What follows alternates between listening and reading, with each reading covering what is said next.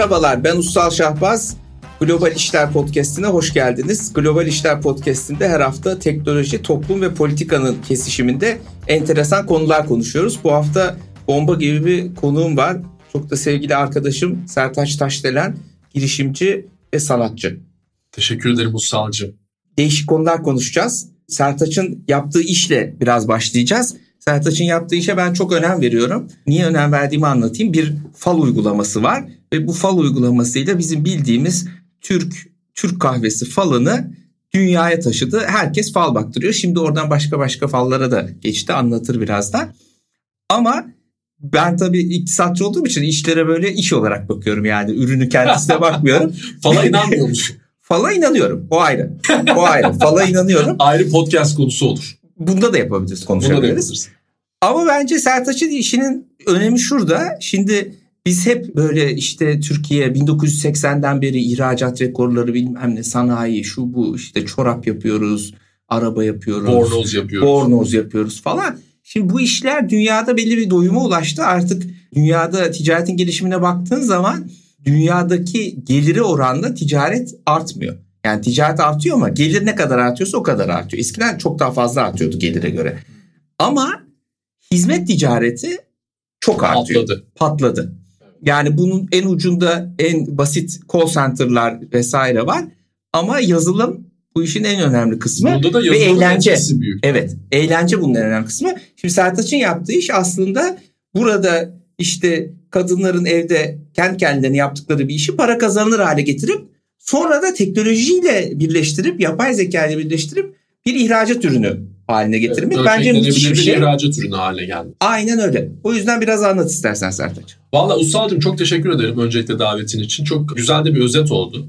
Biz de yaptığımız işi tam bu şekilde aslında tanımlıyoruz. Bu ölçeklenebilir bir eğlence uygulaması ve yüzyıllardır belki binlerce yıldır var olan sadece Türkiye'ye değil bütün dünyada aslında insanların kimi noktada başvurduğu bir kimi zaman bir sohbet aracı, kimi zaman bir eğlence aracı, kimi zaman bir danışmanlık aracı olan bir şeyi biz bir cep telefonu uygulaması haline getirdik. Bu bir Naz abla uygulaması olarak önce bir pazar yeri olarak meydana Hı-hı. geldi. İşte annemin ve onun aslında hoş sohbet kahve fallarından çıkmış bir şeyi.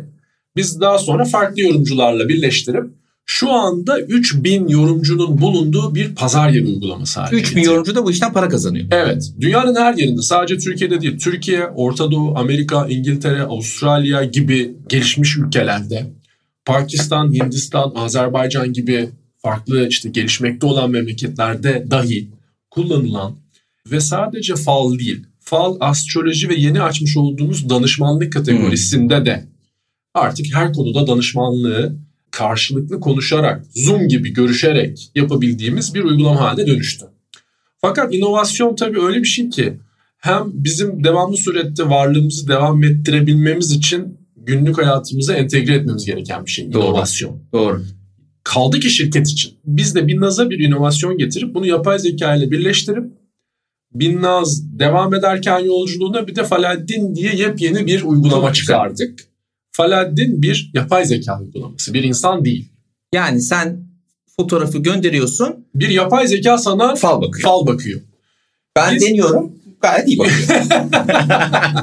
Şimdi tabii yapay zeka olmasının şöyle bir avantajı oldu. Yapay zeka ölçeklenebilir tabii. bir noktaya getirdi. Çünkü bir insanın bir fal bakabilmesi günde kaç kere yapabilirsin? Tabii ve pahalı bir şey. Bir insanın bir emeği Tabii. vesaire var. Ama yapay zeka o kadar ilginç bir tabii geleceğe doğru bizi sürüklüyor ki sadece işte sağlık teknolojilerinde, havacılıkta işte ya da buna benzer birçok sektörde, finansta kullanılıyor. Ama biz bu kendi işimizi yapay zeka ile birleştirdiğimiz zaman da fal bakıyor. Evet. Bunu nasıl yapıyor? Atmıyor çünkü. Gerçekten ilginç ve olabilecek şeyler söylüyor. Ben denedim. Evet şimdi buradaki aslında kritik konu şu. Biz insanoğlunun aslında öngörülebilir bir varlık, organizma, evet. algoritma olduğunu evet. düşünüyoruz. Ve bu teori üzerine diyoruz ki bir insan daha önce geçmişinde yapmış olduğu şeyler bilgisi, hı hı. bir insanın kendi demografik özellikleriyle bilgisi bizde varsa evet. biz bu kişinin gelecekte ne yapabileceğini, beklentilerini tahmin edebiliriz. Evet. inan dolar kuru tahmininden daha kolay bir şeyden bahsediyor. Evet. Çünkü dolar kuru dediğin zaman işte birçok bilinmez denklemler, ülke, Tabii. işte Fed başkanı bir açıklama yapıyor. Bir yerde bir terör saldırısı oluyor. Ama insanların hayatları aslında bayağı, Ama bayağı standart. Stabil ve standart evet. ve beklentiler de çok ortak aslında. Şimdi bu hangi bilgilere dayanıyor? Paladin uygulamasına giriş yaptığın zaman senin zaten çok belli başlı özellikleriyle ilgili sorular soruyor. Yaş, cinsiyet vesaire gibi. Bunlara karşı bir öngörüde bulunuyor. Aslında yapmış olduğumuz şey son derece basit. Evet. Ama bundan da gurur duyuyorum çünkü ne kadar basit o kadar iyi. Ama sonra oradaki görüntü işlemede bir varyasyon yaratıyor tabii. E tabii çünkü bir görüntü işleme teknolojisi de falın içindeki ya da gönderilmiş fotoğraflardaki şeyleri görüyor. Ama artık sadece kahve falı değil tarot. Bu sefer hmm. tarot kartı seçiyorsun. Astroloji bu sefer doğum saatine göre bir harita çıkarıyor. Ya da işte şimdi Faladin uygulaması clairvoyance dediğimiz duru görü. Aslında hiçbir şeye hmm. maruz bırakmayan bir öngörüde bulunuyor. Şimdi bu aslında çok felsefik bir konu. Evet. Çünkü geleceğin tahmin edilebilir olması yani kimi insanlar için kabul edilebilir bir gerçek. Şimdi aslında senin iddian şu. Aslında bu mesela edebiyatın da iddiasıdır değil mi? İnsanların hayatları e, ve düşünceleri dünyanın farklı yerlerinde, farklı yaşamlarda, aynı şehrin farklı köşelerinde aslında birbirine benzer. Evet. E, o yüzden de biz mesela bir kitap okuduğumuz zaman orada bir kurgu bir hayat gördüğümüz zaman bile Aa, bana ne kadar Benziyor benziyormuş deriz. Çünkü aslında bu benzerlik nedeniyle. Kesinlikle. Şimdi sen bu paterni alıp aslında bir fal uygulamasına yediriyorsun. Dolayısıyla bu şimdi Türkiye'de çıktı ama artık Orta Doğu'da gene kahve falı olarak Hı-hı. ama Amerika'da astroloji ve tarot olarak, Hı-hı. Meksika'da tarot olarak işte mesela Meksikalılar da bu fal işlerini çok ruhlar aleminde yaşıyorlar. Kesinlikle. Evet. Endonezya'da şimdi bir anda App Store'da yukarı çıktı. Biz hiçbir şey yapmamamıza rağmen ilginç bir şekilde orada viral oldu. Hemen biz bunu Endonezya diline çevirip orada artık tarot, astroloji yapmaya başladık. Şimdi Portekizcesi geliyor wow. çünkü Brezilyalılar Brezilya. kendi dillerinde tüketmek istiyorlar. Bu gerçekten insanoğlunun aslında birçok kültüründe, birçok coğrafyasında kabul edilebilir bir eğlencesi. Peki niye insanlar sence fala ihtiyaç duyuyor? Burada şimdi biz bununla ilgili de aslında sosyolojik olarak kendi sohbetlerimizde bunu düşünüyoruz. Bu geleceği bilme ihtiyacı aslında bence bir survival, hayatta evet. kalma dürtüsü. Evet. Çünkü gelecek bizim için bilinmezlikler ve bir korku barındırır. Evet. Ama biz gelecekle ilgili eğer birisi bize her şey güzel olacak derse biz kendimizi daha rahat ve müsterih hissederiz. Evet. Ve bu kimi zaman işte okültten, kimi zaman yıldızlardan, kimi zaman bir fal uygulamasından dahi gelecekle ilgili bir assurance, bir güven duygusu, güven duygusu. hissiyatını almak ve bunu tüketmek istiyoruz. Bence ana sebebi hayatta kalma içgüdüsü. Bir de sanırım şöyle bir şey var. İnsanlar yaptıkları iş ve günlük hayat telaşı dışında hayatlarında bir anlam arıyorlar. Değil mi? Yani bu da tabii ki çok eskiden beri olan bir şey dinler kısmen bu ihtiyacı gideriyor. Futbol takımı tutmak belki bu ihtiyacı gideriyor. Yani başka bir alemden gelebilecek sinyaller insanlara aslında bir anlam ifade ediyor. Doğru. Doğru. Ee, bu da sen de bunu teknolojiyle bir araya getiriyorsun. Evet. Bir taraftan da olayın eğlence ötesi terapik bir tarafı da var. Bunu ben evet. nereden biliyorum? Çünkü kendim yaşadım. Yani ilişkimin kötü gittiği dönemlerde kahve falının fotoğrafını çekip anneme birebir bire bir bizzat WhatsApp'tan ben gönderiyorum çünkü. Evet. Çünkü Doğru. bir çıkmazdayım ve bununla ilgili bir danışmanlık ihtiyacı içerisindeyim. Aslında o esnada belki gelecekten haber alma değil de oğlum bak şöyle yap diyor laf arasında ve o bir terapi ihtiyacı, bir sohbet, bir danışmanlık ihtiyacını gideriyor. gideriyor. E şimdi yani bu tabii ki koskocaman bir e, sosyal bilim olan psikolojinin bir alanı. Tabii. Biz burada tabii ki onu yer değiştirdiğimizi söyleyemem ama toplumun bu konuda psikoloğa gitmek ya da bu konuda profesyonel yardım almak gibi bir alışkanlığı olmadığı için. Olmadı. Bazen imkanı olmadı. Bazen de imkanı olmadığı için kesinlikle. Çünkü çok pahalı bir şey bu günümüz şartlarında. Bunu ücretsiz bir şekilde bir uygulamadan da aslında alabiliyorsun. Tabii biz bunda e, herhangi bir şeyden de gocunmuyoruz. Çünkü arka planda ne kadar özenle, ne kadar doğru kelimelerle, doğru psikologlar yardımıyla hmm. gözetiminde yazılmış içerikler olduğunu bildiğim için. Biraz orayı konuşalım. Evet. Bu çok ilginç çünkü. Şimdi senin bir sürü yazarın var.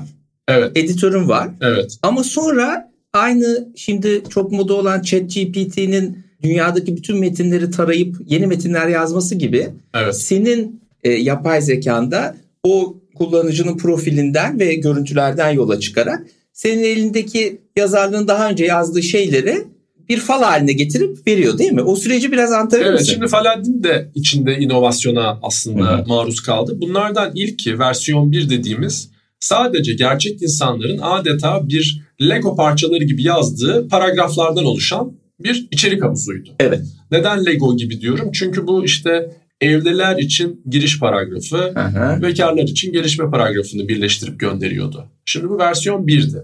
Şimdi biz versiyon Hmm. 2'ye geçiş Ben aşamasındayız. birde kaldım. İki bilmiyorum. ben. İki işte biraz önce söylediğin aslında bugüne kadar yazılmış olan bütün paragrafların, cümlelerin Chat GPT gibi buna benzer yapay zeka uygulamalarına öğretilip Hı hı. artık bundan sonra onun devamlı surette yeni içerik üretmesi ve orada herhangi bir insan müdahalesinin olmadığı bir dünya Yani aslında şöyle olacak. Chat GPT'yi veya öyle bir yapay zeka modelini sadece o fal metinleriyle eğitip besliyoruz, evet, evet. çok güzel. Ondan sonra da o kendi falını yazacak. Aynen öyle. Süper. Şimdi burada zaten bu Chat GPT gibi yapay zeka ürünlerindeki en önemli konu bunu neyle beslediğimiz. Evet. Yani bunu mesela işte dünya klasikleriyle beslediğin zaman ona benzer bir şey, Şey yazıyor. çıkıyor.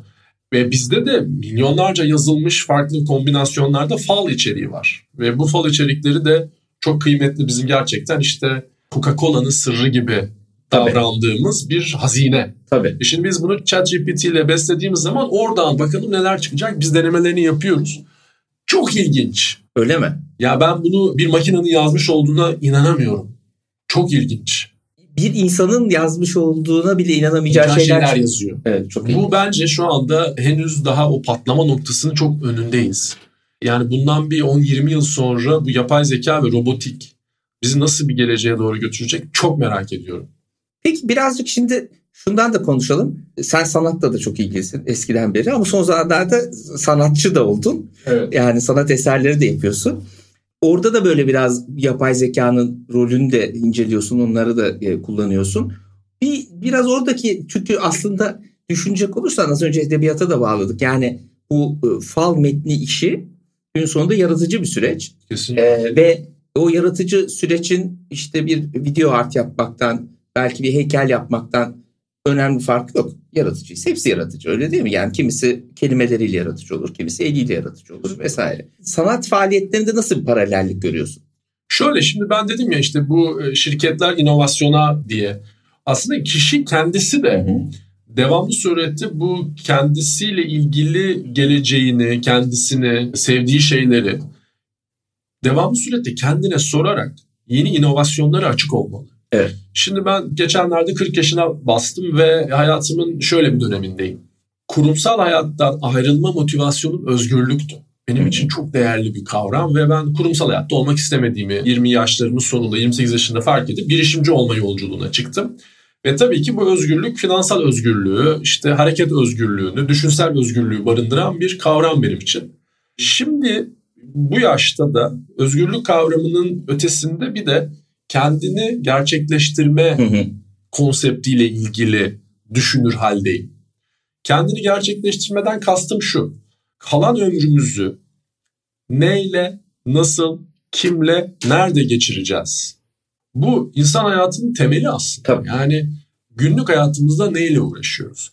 Ve ben tabii ki kurumsal hayattan ayrılıp girişimci olduğumda bir kere evvela önceliklerimden bir tanesi para kazanmaktı. Evet. Ama şimdi şu yaşta bu önceliklerimde artık ön planda biraz daha hayatı keyifli, mutlu, huzurlu ve müsterih geçirmek var. Burada da sevdiğim şeylere yönelmek istiyorum. Benim hayatta en çok sevdiğim şeyler tasarım, Hı hı. sanat, moda, iç mimari, mimari gibi daha ziyade görsel dünya ile ilgili, plastik sanatlarla ilgili, kendi ellerimle icra edebileceğim heykel gibi Evet. konular. Beni mesela bir yerde bırak, de ki sen bu saatten sonra bu odada yaşayacaksın. Yanına neler götürürsün? Ben sanat malzemesi götürürüm, kağıt kalem götürürüm. Onlarla bütün gün de oynarım, hiç de gocunmam. Kimisi müzik aleti isteyebilir. Evet. Kimisi yemek yapmak için malzeme isteyebilir. Onunla ilgilidir çünkü. Ben madem bunlardan hoşlanıyorum deyip bunu hayatıma davet etmek istedim. Ve bununla ilgili de bir girişim yaptık. Çok iyi yaptın. Birkaç girişim yaptık. Bu girişimlerden bir tanesi bir sanat koleksiyonu. Hı hı. Şimdi bu sanat koleksiyonunun yapmamızdaki amaçlardan bir tanesi hem çağdaş sanatı desteklemek, genç sanatçılara bir yol yer gösterebilmek, evet. yol, yol gösterebilmek ve bunu da kendi şirketimize mal ettik. Bütün ofis duvarlarımızda genç Çok sanatçıların güzel. işleri var. Bu vesileyle ben tabii sanatçılarla daha fazla vakit geçirir oldum, onlarla konuşur oldum, onların sorunlarıyla ilgili düşünür olduk vesaire. Bir ikincisi bizim kendi üretebileceğimiz bazı fikirleri acaba sanatsal bir şekilde ifade edebilir miyiz idi ve olduğunu düşünüyorum. O yüzden sanatçılığın da herhangi bir kişiye zümreye ait olmadığını düşünüyorum. Evet. Yapmış olduğumuz şey eğer bir kişi evet bu bir sanattır diyorsa benim için e, okey yani illa bunun bir müzede orada burada olmasının da çok bir önemi yok adına mukadderat dediğimiz bir dijital sanat eseri meydana getirdi. Kolektif bir çalışmayla. Hani benim tabii yine belki orada düşünsel olarak lead ettiğim ama işin mutfağında hatta düşünsel tarafında birçok arkadaşımın şirkette, yönetmen arkadaşımın, yapay zeka yazılımcısı arkadaşım bir araya getirerek ürettiği bir iş yaptık. Şimdi bu Türkiye'de, İtalya'da, Portekiz'de ve Dubai'de sergilendi. Sergilendi. Şimdi iki gün sonra altısında DIFC'de çok büyük bir açılışı var. Dubai'de. Dubai'de. Süper. Ee, yarın değil ertesi gün oraya gidiyoruz. E, bu hakikaten o ilk baştaki evet ben hayatıma bunu çekmek istiyorum sürecinden geçmiş belki bir, bir buçuk, iki yıllık bir süreç içerisinde kat ettiği ilginç bir yolculuk oldu. Fakat orada durmadık. Dedik ki acaba biz sanat dediğimiz şeyin ötesinde bir de tasarımı hayatımıza davet edebilir miyiz deyip bir de bir moda markası evet. kurma e, yolculuğuna çıktık. Gerçekten çok büyük bir keyif alarak inan işte Ve yani bir sene iki sene de uğraştın. Evet bir 6-7 ay belki çalışma süreci oldu. Çıkalı da aşağı Hı-hı. aşağı yukarı 6 ay oldu. Bu unisex zamansız ve sürdürülebilir kavramlar üzerine kurulmuş. Aslında bir felsefe olarak tanımladığımız bir şey. Nedir bu felsefe? Basitlik. Hı hı. Ve insanı insan yapan şeyin giydiği şeyler olmama felsefesi. Çünkü sen ussal şahbassın ama sen bugün karşımda mavi bir ceketle oturuyorsun yani siyah bir ceketle ya da bir düz bir tişörtle otursan da sen ussal şahbassın. Doğru. Ve evet ye kürküm ye senin, dönemindeyiz. Tabii ama senin e, ürünler hep tek e, ve basit. Çok değil basit. Mi? basit kesimler. Çok basit. Daha ziyade formun ve malzemenin ön plana çıktığı. Hmm. O kişiyi ön plana çıkarmak hmm. için. Öyle işte logolar, printler, hmm. markalar vesaire yok. Peki ama şöyle diyenler de var yani o kıyafetler sadece Sertaç'a yakışıyor. Ee, normal senin gibi vücuda olanlara yakışmıyor diyenler de var. Şimdi tabii ilginç bir şey bu. Biz tabii ilk başta tabii benim üstümden şey yaptık bu arada. Evet. Ölçü aldık. Çünkü ilk önce ben giyeceğim, deneyeceğim tabii, diye. şimdi Sertaç'ı görmüyor olabilir. Google yapıp resimde bakabilirsiniz. Havuzdan çıkarken yarışımdan konuşuyor.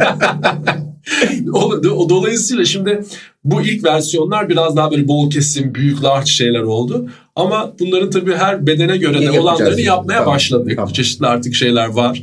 Çok enteresan bir yolculuktayız. Amacımız da burada giyilebilir bir felsefe üretmek. Bu felsefe ne demek? Basitlik ve fonksiyonun aslında kişiyi ön plana çıkaran değil, onu tamamlayan bir evet. ürün oldu. Evet. Ve tam tersi kişilerin söylemine, aklına, zihnine odaklanan bir... Yani o kişiye e, odaklanan, ye evet. ye değil. Evet, tam e, tersi. Tam tersi. Aynen, kişinin kendine odakladığı bir felsefeyi anlatmaya Peki bu kadar sanat, tasarım, Şimdi bu işlere girdin son iki senedir. Evet. Normal teknoloji girişiminin yanı sıra. Hiç şöyle diyen olmadı. Ya işte Sertaç o Falahattin değil mi o? İşte girişimci, çok, falcı. Çok, çok, ne çok, anlar çok, sanattan? Çok, çok, çok. Bak hayatımın birçok döneminde bununla karşılaştım. Abi faldan para mı kazanılır? Hı, al. E, ya da işte ya annenin eczacı annen ondan fal uygulaması yaptın. Ananı falcı mı yapacaksın? Sonra falcıdan sanatçı mı olur? Sen tasarım mı okudun, tasarımcı mı oldun? Ben biliyorsun DJ'lik de yaptım. Ya başımıza DJ de kesildin diye en yakın arkadaşlarım dahil olmak üzere çevremde bununla ilgili her an her an her an buna maruz kalıyor. Peki bu daha çok sana yakın olanlardan mı geliyor yoksa işte sanatçılar, tasarımcılar gibi kendi yok, yok. alanını yani korumak her, isteyen her yerden şey sanatçıdan da geldi, Hı. galeriden de geldi. Ha. Bunu küçümseyen çok yakınımdaki insanlar da oldu. Şimdi şöyle bir kas geliştirdiğimi düşünüyorum.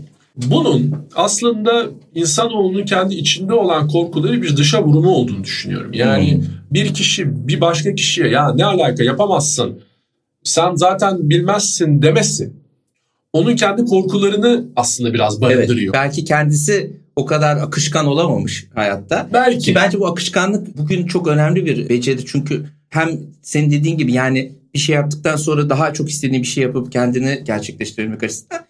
Bir de şu açıdan yani dünya o kadar çabuk değişiyor ki senin yaptığın iş zaten bir süre sonra manasız hale geliyor. Akışkan olabilmen lazım. E, evet. Şimdi o yüzden şöyle düşünüyorum. Zaten kısıtlı bir ömürdeyiz. Hı hı. Ve bu seçenekler arasında şu var. Bir, kendinin istediği, sevdiği şeylerle uğraşabilme özgürlüğü, Doğru. basireti ve adım atma aksiyonu.